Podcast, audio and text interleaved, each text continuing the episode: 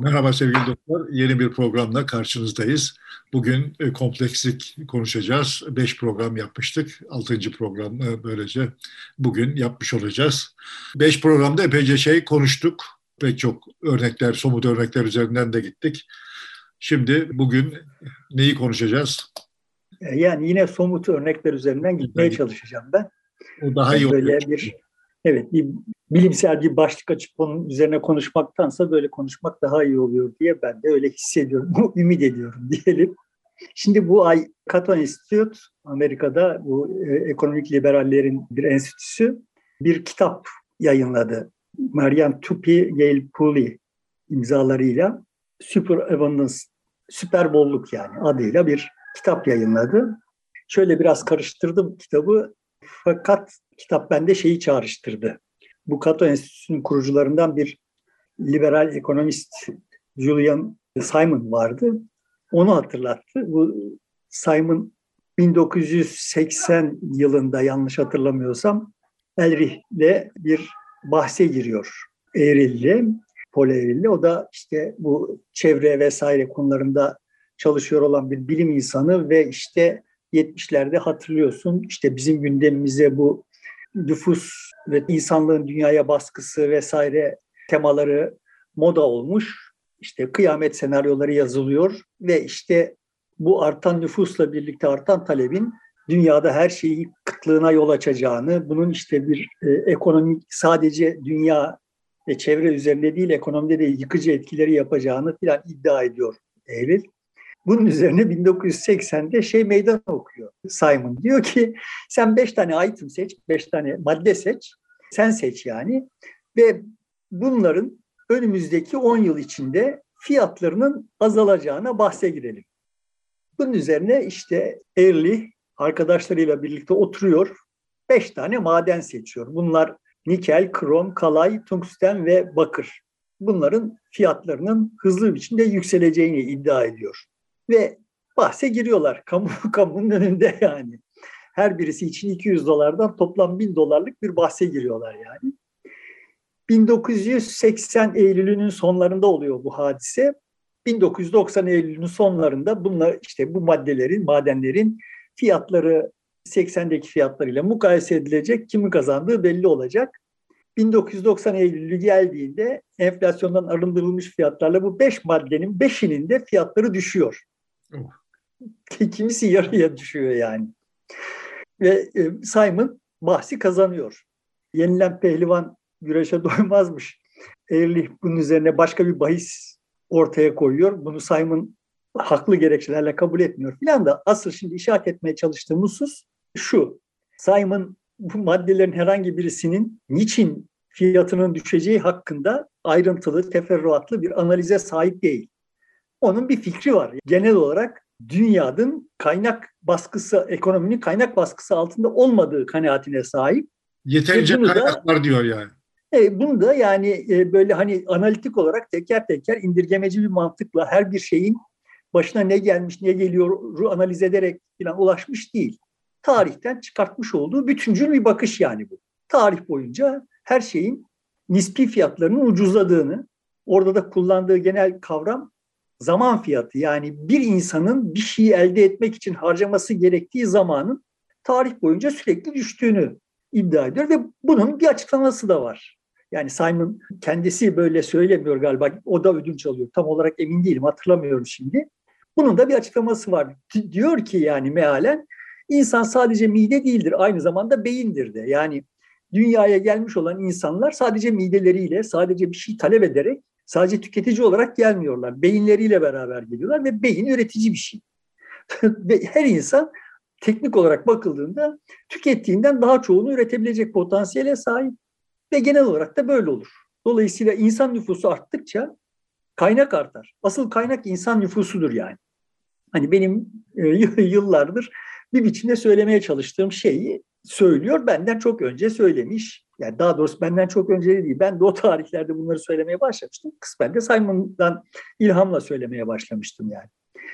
Böyle söyleyince hemen karşı tez olarak diyor ki kardeşim o böyle hani tükettiğinden daha çok üreten beyin çok az dünyada yani. Ben tabii burada Simon da benim Simon gibi ben de şöyle düşünüyorum. Yani o böyle beyin derken Einstein beyni falan falan gibi şeylerden söz etmiyoruz. Yani adam Urla'dan kalkmış İstanbul'a gezmeye gelmiş.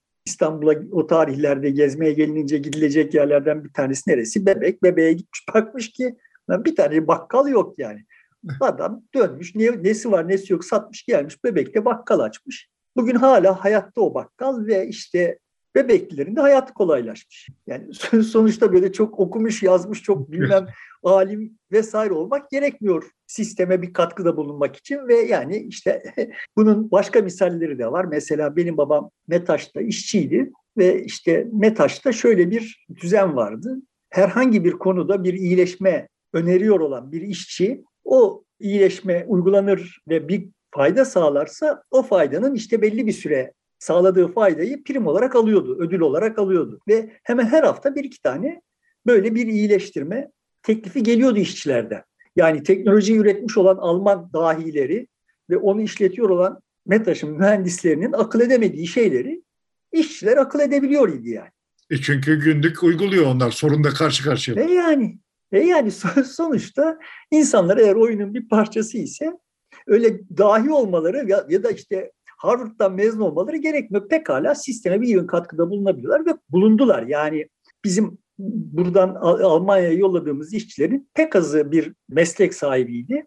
Pek azı bir beceri sahibiydi. Ama teknoloji vasıfsız insanların çalışabileceği şekilde user friendly içinde gelişmişti o tarihe gelene kadar.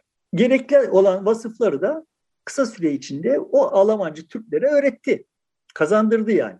Yani genel işte böyle aydınlanmacı kafayla önce bir insanları üretici olmaya hazırlayalım, sonra istihdam edelim ve işte filana lüzum olmadığını tarih defalarca her biçimde durmadan bize gösteriyor. Yani daha önce işte modernleşmenin hikayesinde e, konuştuk, konuşmaya çalıştık. Son tahlilde insanoğlu belli bir çatlaktan işte başını çıkarıp yaygın kitleler oyunun ortağı olmaya başladıklarında yani bizim bugün demokrasi dediğimiz sistemin en ham hali hayat bulduğundan itibaren insanoğlu binlerce yıllık tarihte gerçekleştirememiş olduğu ne varsa bunları gerçekleştirdi. Orada oy kullanmış olanlar o ilk dönemlerinden itibaren oy kullanmış olanlar öyle çok sofistike akıllara sahip çok iyi yetişmiş insanlar değiller. Sıradan çiftçiler işte yani okumamış yazmamış olan insanlar oy kullandılar ve ama sonuçta sistem sistemin verimliliği olağanüstü arttı. Ve hep biz ciddi ölçüde zenginleştik. Bu zenginleştik lafını edince böyle defaatle hep aynı şeyle karşılaştık. Ne diyorsun işte şurada şu kadar yoksullar var falan.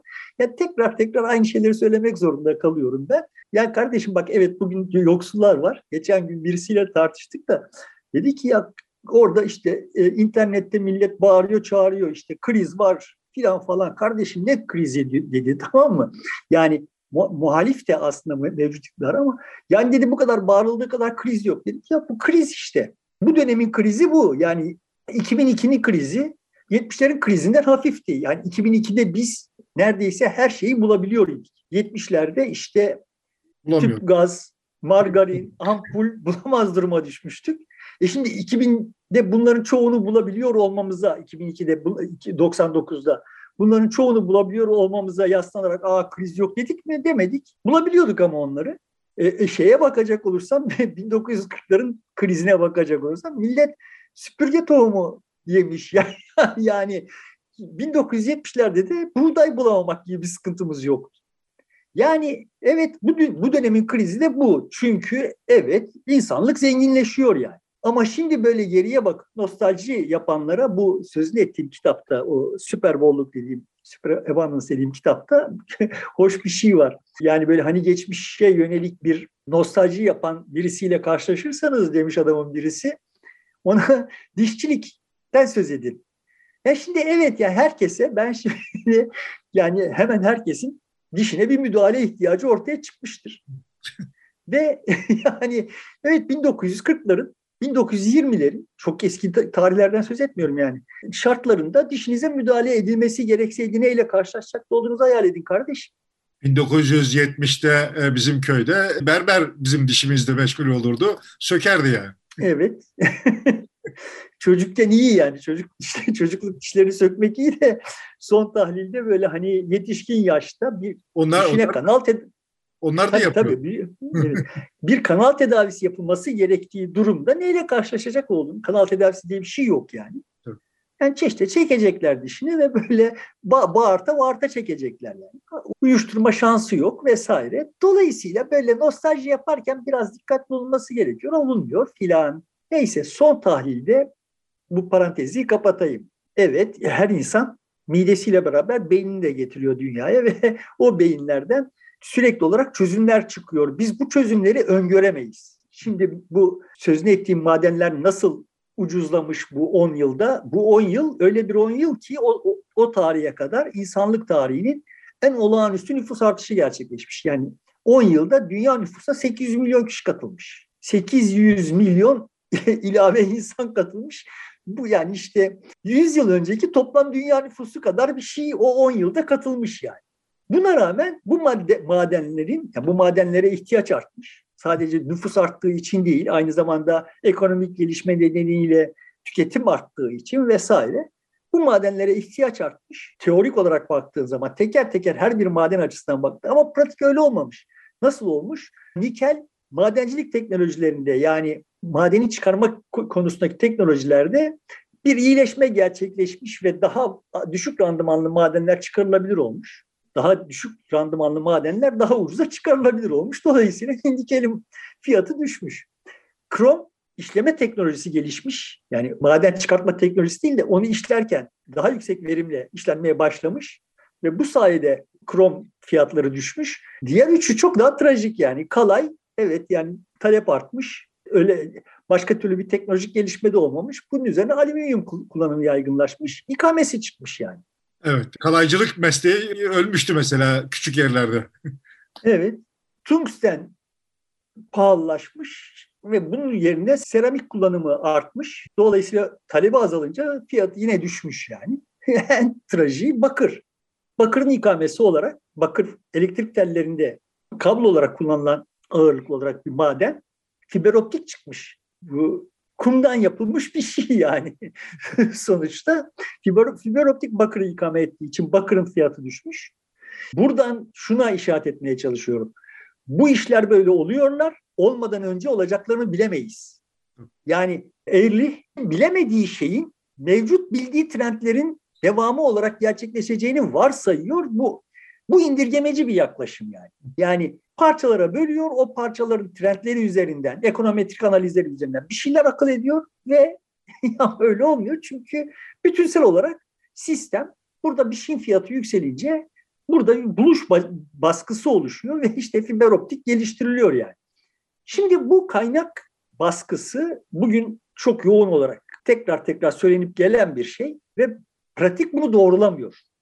Yani mütemadiyen bize işte şimdi çok geyik dönüyor ortalarda. Efendim şu andaki dünyayı sürdürülebilir kılmak için 1,6 dünya lazım. İşte 2000 atıyorum 30'a gelindiğinde iki dünya lazım olacak filan gibi geyikler. Bunların hepsi aslında iddia ediyorum ki temelsiz ve indirgemeci mantıkla sadece indirgemeci değil yani bütün bu mekanistik Newtoncu bakış açısının bütün defolarını ihtiva eden bir mantıkla bakılıyor. Dataya bakılmıyor yani. bu dataya bakılmıyor. Data önüne düştüğünde işte Eğirli gibiler lan bir dakika yanılmışım da demiyorlar. Ne diyor işte bir sonraki round olarak diyor ki bir daha bahse tutuşalım. Ne üzerine tutuşacağız? İşte iklim üzerine tutuşacağız. Yani işte önümüzdeki 10 yıl bugünkünden daha sıcak olacak. Efendim işte karbon atmosferdeki karbon dioksit miktarı daha yüksek olacak. Nitroz oksit miktarı daha yüksek olacak tarım alanları daralacak, orman alanları daralacak filan gibi böyle bir takım madde maddeler sıralıyor. Şey de buna yanaşmıyor. Yani çünkü diyor e, Simon yani bunlar dünyadaki işte bolluğun artışına hassas şeyler değil. Yani onların göstergesi değil yani. Bana onların göstergesi olabilecek şeylerle gel bahset tutuşalım. Yani 10 yıllık olmak kaydıyla yani 1-2 yıllık olmamak kaydıyla her konuda bahset tutuşurum ama Netice olarak dünya daha müreffeh olacak. Daha çok insan daha çok şeye daha az zaman harcayarak ulaşabilecek. Ve bu da net toplamda dünya üzerinde ciddi bir baskıya yol açmayacak. Kaynak baskısına yol açmayacak. Bir bolluk var ve bu bollaşacak diyor Simon yani. Ama genel olarak işte böyle çok analitik, çok indirgemeci mantıkla bakıldığında olmaması gerekiyor bunun. Pratikte ama işte görünüyor ki oluyor. Şimdi buradan şeye geçeyim. Geçenlerde insanlar neden gerçekler karşısında fikrini değiştirmez diye bir makale bir daha düştü önüme. İşte orada muhtelif araştırmalara yaslanarak insanların gerçekleri gördükleri halde fikirlerinde direndikleri vesaire söyleniyor ve işte Sloman ve Fernbach'ın bir kitabı var Knowledge Illusion diye. Ben de kendi blogumda birkaç kere söz etmiştim kitaptan. Hoş bir kitap. O kitaba referans veriliyor. Knowledge Illusion'un ana teması şu. Biz kendi başımıza, tek başımıza bir birey olarak herhangi bir şeyi doğru dürüst bilmeyiz. Hiçbirimiz herhangi bir şeyi doğru dürüst bilmeyiz ama hep birbirimizin bilgilerinden sanki kendi bilgimizmiş gibi yararlanma şansına sahibiz. İnsan türünün en büyük avantajı budur. Ve bu sayede birçok işi başarabiliyoruz. Yani zaten kitabın alt başlığı neden biz tek başımıza düşünemeyiz? Why we can't think alone gibi bir şey yani. Orada diyor ki bir yerinde Sloman ve Fernbach yani eğer insanlar maden işlemenin şeyine sahip olmadan, künhüne sahip olmadan bıçak kullanmayacak olsalardı bu bronz çağından çıkamazdık diyor yani. Ben de bunu sıklıkla şey diye söylerim. Yani insan sevmek için sevmenin efradını cami ayarını mani bir tarifini yapmak zorunda kalsa kimse sevemez yani. Biz böyle işte bilmeden seviyoruz. Bilmeden işte bir şeyleri yapıyoruz. Bu kitapta, kitabın başında da e, bu Fernbach ve Sloman bir misal vermişler ve ben vur, vurulmuştum yani. Karşı karşıya kaldığında çarpılmıştım. Kitap yanlış hatırlamıyorsam 2017 baskısı bir kitap. 2017 çıkışlı bir kitap yani. Şimdi bir bisiklet böyle eksik bir bisiklet çizimi yapmışlar yani. iki tekerlek var ve işte bir direksiyon var. Bunu tamamlayın diye öğrencilerine sormuşlar ve hiç kimse doğru düz tamamlayamamış. Ben kendim denedim. Baktım olacak gibi değil. Daha hemen açtım şeyi, interneti, Google'ı ve bisikletin mimarisi hakkındaki o şeyi tamamladım. Yani hani zincir nereden geçecek işte filanları bilemedim yani. Diyor ki zaten işte kitapta yani bunları bilmek zorunda değiliz çünkü işte istediğimiz zaman erişebilecek durumdayız. Ve hoş bir başka şeyden söz ediyorlar. Böyle işte Amerika'nın seçkin okullarından birinde öğrencilere sifon yani tuvalet sifonu ve fermuar nasıl çalışır biliyor musunuz diye soruyor. Hepsi böyle son derece kendinden emin. Ondan sonra yani hepsi kendi bilgisini çok e, yüksek e, rate ediyor, oranlıyor. Sonra peki yani nasıl çalışır açıklayın dedikleri zaman hiç kimse açıklayamıyor yani. Sonra bir daha sorulduğunda herkes daha mütevazı bilgisi hakkında daha mütevazı tahminlerde bulunuyor. E yani evet sonuçta hepimiz birçok şeyi kullanıyoruz. Son derece basit ve çok yaygın olan şeyleri bile bilmiyoruz yani. Bilme ihtiyacımız yok. Burada şimdi sorun şu. Diyor ki şimdi Sloman ve Fernbach tamam yani şimdi bu iş sifonu bilmemek, nasıl çalıştığını bilmemek, fermuar nasıl çalıştığını bilmemek çok da dert olmayabilir. Ama iş politika alanına gelince durum vahim diyor yani. Neden vahimmiş? Çünkü yani işte bu Rusların Kırım'ı ilhak ettiği tarihlerden hemen sonra Amerika'da bir araştırma yapılıyor. Ve bu araştırmada Rusların Kırım ilhakına karşılık olarak müdahale gerekir mi gerekmez mi, müdahale edilsin mi edilmesin mi diye soruluyor. Şu görünüyor ki Kırım nerededir? Ukrayna nerededir? Bu konuda en az bilgi sahibi olanlar en çok seviyede müdahale talebinde bulunuyorlar. Diyor ki şimdi buna yaslanarak yani daha az biliyor olanlar işte daha çok daha şehvetle politik kararları böyle veriyorlar filan. ben de demiş oldum ki biraz önce yani işte Erlich gibi böyle kendince konusunda uzman işte her ay ahkam kesen makaleler yazıp işte saygıdeğer dergilerde yayınlayanlar da sonuçta kendi fikirlerini çürütecek bir şeylerle karşılaştıkları zaman aa ben yanılmışım demiyorlar. Yani bu böyle işleri daha az bilenler bu şekilde de daha çok bilenler öyle davranmıyor değiller. E, tabii yani insanların yani illa bir şey bilmesi gerekmiyor. Mesela Amerika'nın böyle bir olaya müdahale etmesi gerektiği fikrinden hareketle büyük çünkü bütün dünyadaki sorunları müdahale edebilen bir güç e, müdahale etsin diyordur. Onun için e, Kırım'ın nerede olduğunu, Ukrayna'nın nerede olduğunu bilmesi gerekmeyebilir. Hayır daha vahimi var. Belki de Rusya Kırım'ı ilhak ettiğinde Amerika müdahale etseydi daha iyi olacaktı. Biliyor muyuz? Ya ben şimdi beni bilenler bilir. Hani böyle Amerika'nın müdahaleciliğinden yana olacak bir adam değilim. Bana sorsalar aman ha Amerika gitsin işine baksın derim. Ayrı bir şey. Ama Amerika'nın Kırım'a Kırım olayı olduğunda müdahale etmesiyle şimdi etmesi arasında hangisi daha iyi sonuç verebilirdi? Bunu bilmenin yolu var mı? Yani şimdi demek istediğim Sloman ve Fernbach da kendi pozisyonları itibariyle kendi, kendi doğrularını, kendi fikirleri var. Halbuki bizim bu fikri test edecek elimizde bir şey yok. Yani belki de o Kırım'ın nerede olduğunu, Ukrayna'nın nerede olduğunu, Kiev'in nerede olduğunu bilmeyenlerin aslında onların fikirleri daha doğru fikirlerdi yani. Belki de. Ayrıca temel mesele orada da değil. Temel mesele şurada benim açımdan. Yani biz şimdi şimdi mesela Putin seferberlik ilan etti ve Putin'in Ukrayna'daki maceralarına muhtemelen ses etmemiş, katılmış olan e, Rus erkekleri peyderpey kaçıyorlar. Yani Putin buraya müdahale edelim mi etmeyelim mi falan falan diye sormadan etti de ettiği zaman onun arkasında duranlar aslında müdahalenin ne manaya geldiğini gördükleri zaman ha bir dakika ya ne oluyor? Benim üzerinden niye müdahale ediyorsunuz kardeşim? Durumuna geldiler yani. Dolayısıyla eğer insanlar oyuna ortak edilirlerse seyirci olarak yani şimdi demeye çalıştığım şey şu. Ortalama bir Amerikalıya işte Kırım'da böyle bir şey oldu. Amerika Kırım'a müdahale etsin mi sorusu saçma bir soru. yani çünkü adam biliyor ki o kendisinin verdiği cevabı büyük mü yok. Evet. Yani bir, bir şey değiştirmeyecek. Bir taşı yerinden oynatmayacak. Adam biliyor bunu yani. Bu durumda sen adama bunu sormuşsun. Şimdi hafta sonu önümüzdeki hafta sonu Fenerbahçe Beşiktaş maçı oynanacak. Beşiktaş Fenerbahçe maçı oynanacak. Yani Beşiktaş'ın kalesine kim olsun diye bir Beşiktaş diye sormak gibi bir şey bu. Yani adam kendi gönlünden geçeni söyleyecek. Yani ona aslında sorulmuyor olduğunu biliyor. Bu yüzden bu tür zırvalar zırva. Bunlar üzerinden akıl yürütmeler zırva. Bir, ama gerçeklik şunu gösteriyor ki Simon'ın da Simon da kimseye böyle şeyler sorup da onun üzerinden akıl yürütmüyor. Yani gerçekliğe bakıyor.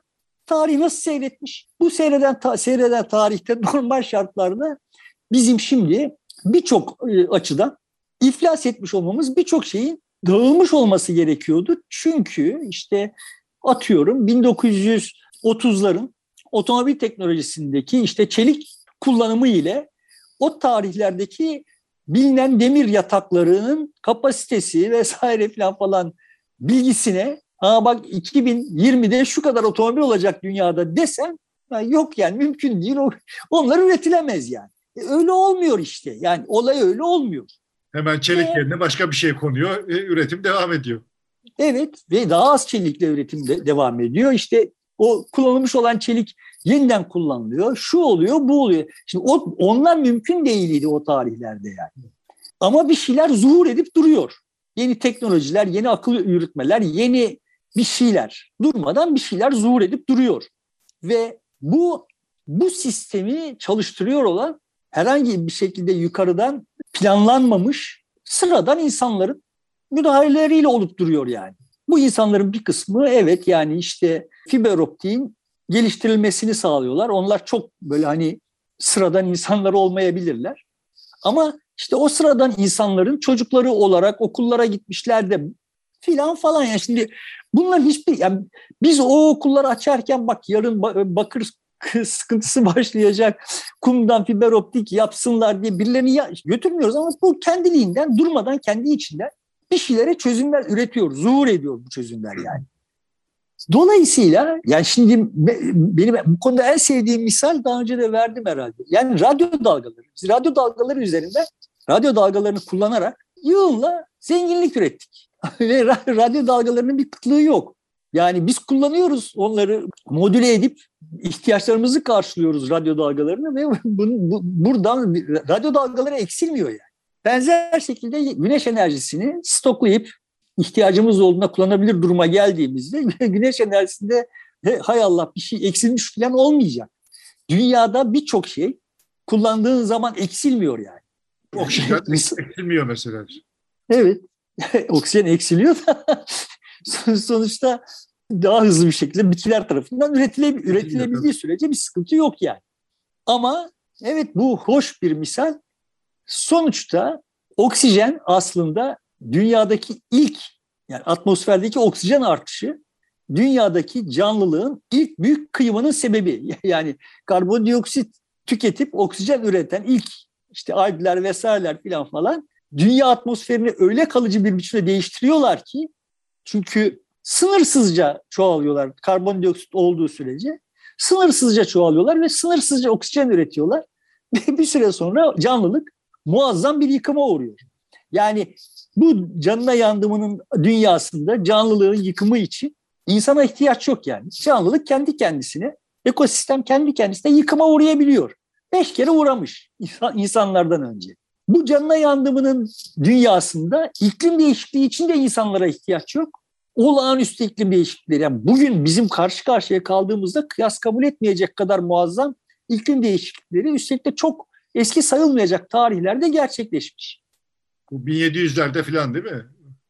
Evet, yani 1700'lerde var, daha öncesinde var. Yani işte bundan 3000 yıl öncesinde var. Bu Sahra'nın çölleşmesine yol açan vesaire. Dolayısıyla yani bu kutuplardaki buz, buzların falan falan hiç olmadığı tarihler de olmuş. Dünyanın tamamının buz kaplandığı tarihler de olmuş yani. Dünyada öyle bir dönem yaşanmış ki 2 milyon yıl yağmur yağmış. 2 milyon yıl yani. Tamam şimdi kardeşim ya bu ekosistem öyle işte dünyanın ekseni bir derece, derece kayıyor falan ve absürt iklim kaymaları oluyor ve oradan ekosistem kendince başka bir çözüm üreterek yani var olanların çoğunu imha ederek var olan çoğu imha oluyor ama yeni çözüm üreterek yeni iklim şartlarına uygun şeyler üreterek oradan çıkıyor. Ekosistem her badireyi atlatıyor.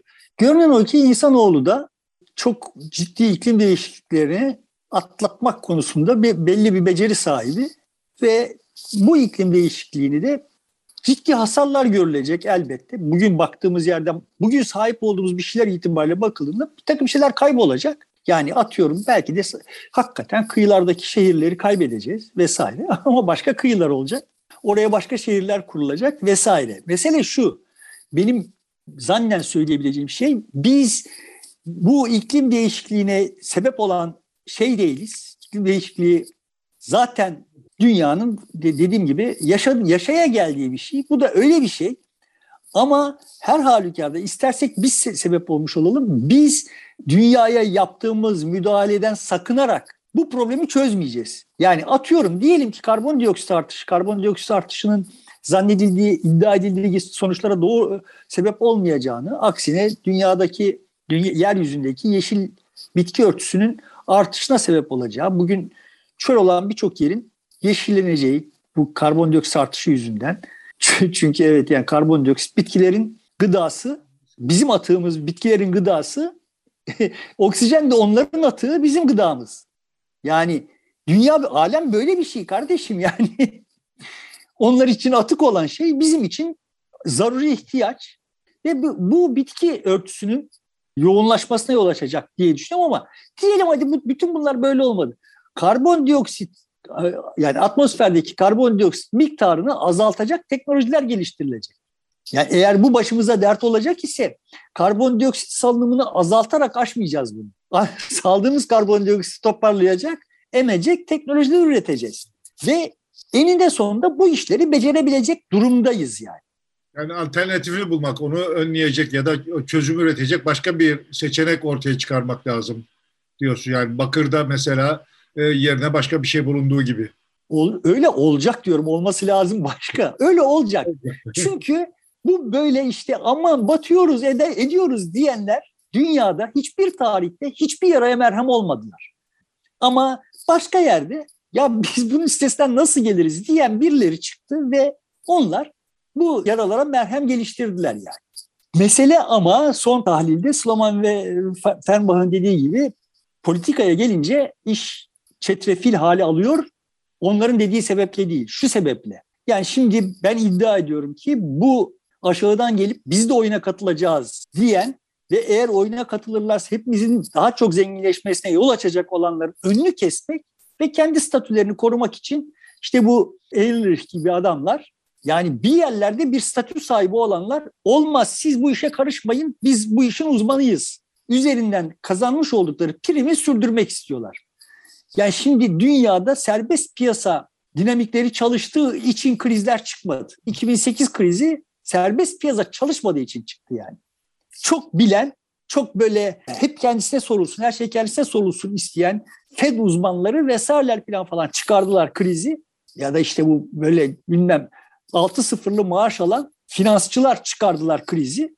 Ve siyaseten Washington'ı rehin almış oldukları için faturayı sıradan insanlara ödettiler. Ama ısrarlı bir biçimde güya sıradan insanları ya da işte işte bütün iyiliklerin kendisinden sorulmasını isteyenler olayın böyle görülmesini istemiyorlar. Ben de ısrarlı bir biçimde diyorum ki kardeş bak bu sıradan insanlar kusurludur. Problem onlardan çıkmıyor. Problem orada kendi imtiyazlı pozisyonunu korumaya çalışanlardan çıkıyor ve siz de kendi imtiyazlı pozisyonunuzu korumak için böyle yapıyorsunuz diyorum. Sıradan insan zaten karar verip bir şey yapamıyor ki, müdahil olamıyor ki. Hayır işte çok hırslı, çok bilmem işte doymaz gözlü falan falan her şeye saldırıyor. E sen şimdi Amerika'da faizleri yüzde bir tutmuşsun adamın ev alması durumunda yüzde on altı evi e, prim yapacak. Lan bunun aç gözlükle falan, falan ne alakası var? Yani sen faizi yüzde bir yapıp adama yüzde birle borç verip aldığı evi yüzde on altı karla satması şartlarını inşa etmişsen aç gözlü olmaya lüzum yok. Herkes bunu yapar yani. Adamın aç gözlüğünün burada ne şeyi var yani? Suçu var. Haller böyleydi ama böyle işte insan türünü aşağılayacak, işte onun doymazlığı üzerinden filan falan ahkamlar kesecek olanlar, kesiyor olanlar bunu böyle bir statü pozisyonuna getirdiler ve o statülerini korumaya çalışıyorlar. Öteki taraftakileri benimsiyor değilim. Onların yapıp ettiklerinden çok da böyle ya da işte yani kaba sabalıklarına vesaire falan ben de içerliyorum. Böyle hani onlarla beraber yolculuk yapmak isteyeceğim insanlar değiller. Ama son tahlilde eğer oyuna katılırlarsa zaten böyle kalmayacaklar. İkincisi onların oyuna katılması hepimizi zenginleştirecek. Ben de bu anlamda kesinlikle Simon gibi konuşuyorum, e, düşünüyorum yani. Benim derdimin dayanakları bunlar. Yani bütüne bakmaya çalışıyorum. Ve bütüne baktığım zaman da bu hikayenin böyle insanlık tarihi boyunca böyle seyretmiş olduğunu görüyorum. Bugüne kadar böyle gelmiş, bundan sonra böyle gitmeyebilir mi? Olabilir, o da olabilir. Yani bir yerde bir şey, bir negatif geri bildirim döngüsüne çarpabiliriz, çarpmış olabiliriz. Onu bilemem. Ama diğerlerinin akıl yürütmeleri yani bütün döngüleri böyle iç içe geçmiş, birbirini denetleyen sayısız döngüden ibaret bir kompleks sistemin içinde yaşıyoruz. Şimdi bu kompleks sistemin içinden böyle teker teker bir takım döngüleri ayıklayıp yani o kılçığı çıkarıp sadece onun üzerinden ahkam kestiğin zaman dünyayı anlamış olmuyorsun.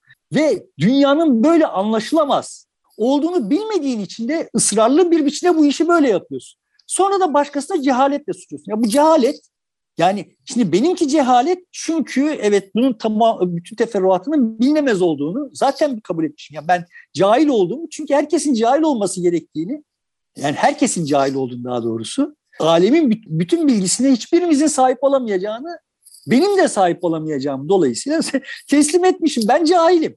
Ama siz de cahilsiniz. Sorun şu siz cahil olduğunuzun farkında değilsiniz. Ya da şöyle yani bunu işte FED bilsin, bunu iklimciler bilsin, şunu falanca profesörler bilsin. Bilmiyorlar kardeş. Bilemezler yani adam oradan kendisine bir profesörlük çıkartmış ve nasıl işte falanca Morgan Saks'ın e, finansçıları kendilerine çok cafcaflı hayatlar inşa etmişlerse bir şey bilmedikleri halde. Şimdi gördüğümüz tablo tam bu. Şimdi kompleks bir sistemin alternatifi mekanik bir sistem yani bir kontrol sistemi. Ve biz bugün ekonomide kontrol sisteminin nasıl iflas ettiğini kendi ülkemizde görüyoruz. Yani sen şimdi piyasanın kompleks sistemin kendi kompleksliği içinde karar vereceği döviz fiyatını belirlemek için, onun kompleksliğini gidermek için oraya bir tornavida soktuğun zaman peyderpey bütün her noktasına sistemin müdahale etmen gerekiyor. Ve siz şimdi, siz derken yani, yığınla insan bize planlı ekonomi, kontrollü ekonomi vaaz eden insanlar şimdi bunları görüyorlar ve zihinsel olarak arka planda yatan şey şu. Tamam da yanlış müdahale ettiler. Yani müdahale yanlış değil. Müdahale edilmesi yanlış değil. Yanlış müdahale ettiler. Yok öyle bir şey. Siz müdahale ettiğiniz zaman da aynı şey olacak. Çin müdahale ediyor işte görüyorsunuz. Sovyetler Birliği'nde müdahale sistemi vardı ve gördünüz. Bu sistemin sistemin kompleksliğine saygı duyulduğu zaman sıradan akıllardan zuhur etmesine izin verdiğin zaman sistem senin aklından benim aklımdan daha iyi sonuçlar üretir. Temel mesele bu. O zaman Simon... sistemi yönetenler rahatsız oluyor. Başkaları çıkıp başka şeyler yapıyor. Bizim kontrolümüzden çıkıyor diye. Sistemi yönetenler zaten yani sistemi yönetenler dediğin sistemden nemalananlar. Evet. Ha işte şimdi bu nemalananlar e, yüzde üçtüler. Şimdi yüzde yirmi nemalanıyor. Ve bu yüzde yirmi istiyor ki kalan yüzde seksen oyuna girmesin. Zaten yüzde sekseni yüzde sekseni de kısa vadeli oyuna giremez. Ama bir yüzde kırk para aşağıdan yukarı çıkmaya çalışıyorlar. Kabaca rakam, e, oranları söylüyor. Onlar oyuna girmesin. Yani biz bizim beyliğimiz devam etsin derdiler. Bu etmeyecek. Hani etmeyecek. Etmemesi bence iyi de zaten de etmeyecek. Yani bu dünyayı boşuna bir kanlı bir faza sokuyorsunuz. Dediğim şey bu benim yani. Şimdi bu dünya böyle karar verirken biz Kırım ilhakı işte ekonomi vesaireden konuşunca böyle çok şey oluyor. Daha pratik şeye bakalım işte. Diyelim ki sen bir genç kız, sen bir genç kız dört tane talibi var. Yani işte bunların bir tanesi bir akademisyen, genç bir akademisyen, asistan veya işte doktoralı öğretim görevlisi filan. Yani işte geleceği parlak görünüyor. Yani, yani ne olacak yani geleceği parlak? Profesör olacak. Saygıdeğer bir pozisyon olacak. İşte mazbut bir genç. Ee, ama işte yani asistan maaş alıyor. Yani işte evlenirsen sen de çalışmak zorundasın. Kirada oturacaksın. Ama yani aynı zamanda çocuk küçük yaşta, çocuk yaşta, genç yaşta üniversite okumak üzere ailesinden ayrılmış. Sonra hayatının kendisi kurmuş. Yani ailesiyle arasında bir mesafe var. Dolayısıyla işte hani kayınvalide, kayınpeder reseni yedirmeyecek yani filan. Tamam şimdi bir, bir seçenek bu. İkinci bir seçenek var. Bir müteahhidin oğlu kendi işini babasının finansmanıyla kendi işini kurmuş. Şu anda da işleri yolunda işte bir takım işler almış. Eğer buna gelin gidecek olursan, bununla evlenecek olursan çalışmana gerek yok. Çalışacak olursan hani şan olsun diye çalışacaksın. Ama yani bu delikanlı şöyle bir delikanlı, iş, biraz işin icabı, biraz yetiştiği kültürün icabı. Bütün hemen her akşam erkek erkeğe birileriyle toplantılarda gecenin bir yarısı eve geliyor. Geldiğinde genel olarak içkili oluyor. Yaşadığı hayatın bir uzantısı olarak kaçamak yapacak. Ayrıca da ana kuzusu. Yani anasının da sözünden pek çıkamıyor yani. Çünkü işte babasını buna yeni iş kurmaya falan falan da annesi ikna etmiş. İkinci seçenek böyle bir seçenek. Üçüncü bir seçenek bir esnaf. İşleri iyi görünüyor ama yani yarın ne olacak? Esnafların hayatı giderek kötüleşiyor. Çok uzun yani sabah köründe çalışmaya başlıyor, akşam geç vakit eve gidiyor. Çok uzun süre çalışıyor her gün ve yorgun oluyor. Ve biraz da şey hani kadınlar konusunda baskıcı. Yani senin evden çıkmandan yani kıskanç da birisi filan. Tamam mı? Kendisi öyle çok kaçamak yapacak birisi değil ama yani senin de pek nefes almana izin vermeyecek ama işte hani nispi olarak, iktisadi olarak şimdilik rahat yaşayacaksın falan. Dördüncüsü çok e, uçuk bir şey olsun futbolcu. Genç bir futbolcu henüz henüz büyük takımlara gitmemiş. Ama şu anda bir büyük takımda teklif var. İşte onların tartışması yürüyor falan. Bir ihtimal transfer olabilir. Transfer olursa işte zaten hali hazırda akranlarına kıyasla çok daha iyi kazanıyor. O büyük takıma transfer olursa çok daha iyi kazanacak. Yani işte lüks villalarda oturacaksın falan. Ama yani bunun şöyle bir riski var. Yani işte her sene bir yere transfer olma ihtimali var ve çocuklarının bir sosyal çevrede büyümesi mümkün olmayacak. Oradan oraya, oradan oraya gideceksin. Gezip duracaksın. Artı yani işte oğlan başarılı olursa zaten başarılı da daha da başarılı olursa daha çok göz önünde olacak. Daha çok göz önünde olması demek daha çok kadının ona göz koyması demek. vesaire ve aynı zamanda da bu delikanlı ailesinin en büyük yatırımı. Dolayısıyla ailesini de durmadan bunun ensesinde yani. Şimdi bunların hangisini tercih edersin? Yani indirgemeci bir mantıkla bakacak olursak bir genç kızın şunu yapmaya şansı olması gerekirdi. Şunun mazbutluğunu alacak, bunun servetini alacak, bunun işte çok çalışmak zorunda kalmamasını alacak, bunun işte şusunu alacak, kendisine bir tane koca yapacak. Öyle bir dünya yok işte yani. Neden yok? Çünkü zaten bütün bunlar hayatın içinde, tarihin içinde oluşuyorlar. Yani müteahhidin öyle bir hayat tarzı olması zaten o hayat tarzı o müteahhitliği sağlıyor ve o müteahhitlik onu sağlıyor vesaire. O yüzden o müteahhit akademisyen olsa olamayacak. O hayat tarzıyla akademisyen olsa olamayacak. Akademisyen olabilecek olan da işte hayatı böyle bir şey yani. Sonuçta tablo tutup da bunların arasından istediğin bir şeyi, istediğin parçaları seçemez. Parçalarına indirgenemez yani. Hiçbir şey. Bunların hepsi bir paket. Bu paketler arasından seçim yapman gerekiyor. Birini seçeceğiz bak.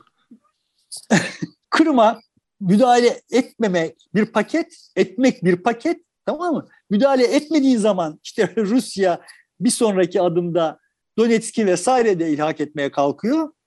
Ettiğin zaman işte Afganistan gibi oluyor. Yani bunların her birisinin artıları, eksileri vesaireleri var. Kaldı ki zaten hani demin söylemeyi unuttum. Kırma müdahale edelim mi, edilsin mi diye sordum. Kardeşim müdahale ne? yani müdahale var, müdahale var. Yani nasıl müdahale? Atom bombası mı atacağız yoksa Kırım asker mi çıkaracağız yoksa Ukrayna'ya silah desteği mi yapacağız? Bunların hepsi müdahale yani gibi. Yani Birleşmiş Milletler'de yaptırım uygulayacağız falan. Burada demin sözünü ettiğim o genç kızın seçim yapma probleminde bugünkü durum itibariyle bir sıkıntı var. Paket halinde almak zorunda falan dedik. Sıkıntı bununla, bundan ibaret olsa çok da dert değil. Sıkıntı şu. Biz bu şimdiki durumların ne kadar devam edecek olduğunu bilmiyoruz. Yani o futbolcunun futbol hayatı bittiği zaman ya da futbola o futbolcunun biz evlendikten iki ay sonra sakatlanıp sakatlanmayacağını bilmiyoruz yani. O müteahhidin elindeki şimdiki işler bittiği zaman yeni iş bulup bulamayacağını bilmiyoruz. Ya da birilerine rüşvet vermekten içeri girip girmeyeceğini bilmiyoruz yani. Tamam yani bu şimdiki durumlar hakkında şimdiki durumlarla bir karar vermemiz gerekiyor. Bu şimdiki kurum, durumlardan geleceği bir projeksiyon yapacağız vesaire. Ama yani o yaptığımız projeksiyon son derece eksik bilgiyle son derece kusurlu bir şeyler. Bu kararı bugün vermemiz gerekiyor bizim. Yani bir dakika bir bakalım bakalım. Müteahhidin ömrü nasıl seyredecek, futbolcunun ömrü nasıl seyredecek dediğimiz zaman onlar evlenecekler yani. Kaldı ki şimdi bütün bunları hadi diyelim ki bir şeyler oldu ve bütün bunları da biliyoruz. Biz şunu bilemeyiz. Ya biz şu tercihi yaptık, futbolcuyla evlendik. Şimdi o evliliği yaptıktan sonraki sonra biz artık şimdi biz olarak kalmayacağız. Biz değişeceğiz. Yani yaşadığımız hayat bizi değiştirecek ve ya ulan şöyle bir hayatım olsaydı dediğimiz şey olduğu zaman onun değeri düşecek. Yani işte İstanbul'da efendime söyleyeyim Fenerbahçe'de oynayan bir kocam olsa onun işte Beykoz'daki villasında yaşıyor olsam dediğimizde Beykoz'da villada yaşamaya başladığımız zaman Beykoz'da villada yaşamak sıradan bir şey olacak ve İstanbul'un nemi eğer Konya'dan gelmişsek bizim için büyük bir problem olacak yani. Yani bizi nasıl değiştirecek olduğunu o yaptığımız tercihin bilmiyoruz. Bilemeyiz yani. Problemin ne kadar karmaşık olduğunu, kompleks olduğunu umarım anlattım. Umarım dile getirebildim yani. Değil mi? Evet, karmaşık, Getirebildin mi? E, tabii yani çok karmaşık olduğu açık. Bir karar vereceksin ama niye göre vereceksin? Çok da net. İşte, ben söyleyeyim yani neye göre karar verecek. Şimdi bütün bu kar karmaşıkları yani pratikte olan nasıl oluyor? Biz bütün bu karmaşıkları hesaba katıp önümüze cetvel çıkartıp şunun artıları bunlar, bunun eksileri bunlar filan falan. Dur bakayım şimdi şunun artısıyla bunun eksisini götürünce. Ya böyle yapmıyoruz yani. Hiçbirimiz hiçbir durumda böyle yapmıyoruz. Ne yapıyoruz? O genç kız şuna bakıyor. Etraftaki genç kızlar bu dördünden hangisini istiyorlar? Hangisi daha makbulse genç kızlar nezdinde ona gidiyor. Yani biz insanlar olarak vereceğimiz kararı başka insanların verdikleri kararlara yaslayarak veriyoruz.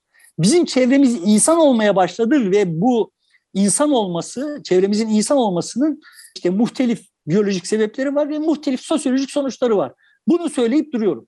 Bu hepimiz için geçerli. Oradaki okumamış birisi için de işte kendince dünyayı deşifre etmiş Eril içinde böyle yani.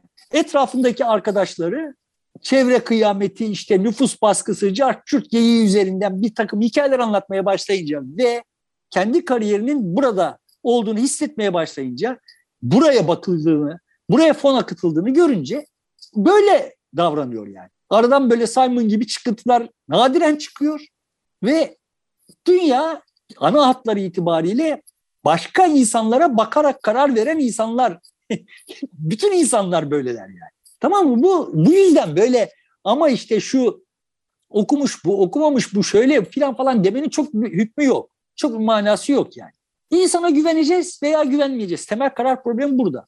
Simon gibiler, ben, benim gibiler insana güveniyorlar. Yani işte bir insanın tükettiğinden daha çok ürettiğini muhtemelen ilk formüle eden, yani muhtemelen daha eskiden bunlar farkına varılmış şeylermiştir de bunu ilk formüle eden Marx idi ya.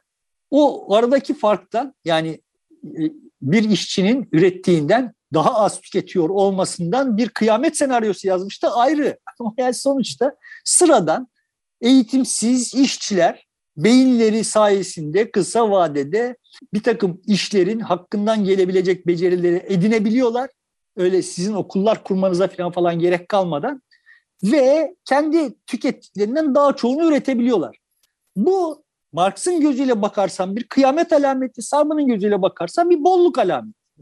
Bu bolluğu insanoğlu 300 yıl boyunca tepe tepe üretti.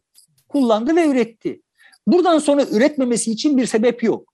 Yeter ki evet bak insan bunu yapabilir ve insanların arkasında durmamız gerekiyor. Onları böyle tasnif etmeden, oyunun dışına atmak için bir takım işler yapmadan önce yani bir dakika tamam ya sen de böyleyken gel oyuna katıl.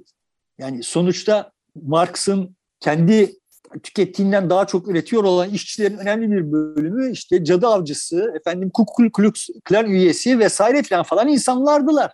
Hitler'in peşinden gittiler, Mussolini'nin peşinden gittiler. Yani sonuçta ama bu insanların her birisi o kadar aptalca işler yapıyor olmalarına rağmen bu dünyada kendi tükettiklerine fazlasını üretebildiler.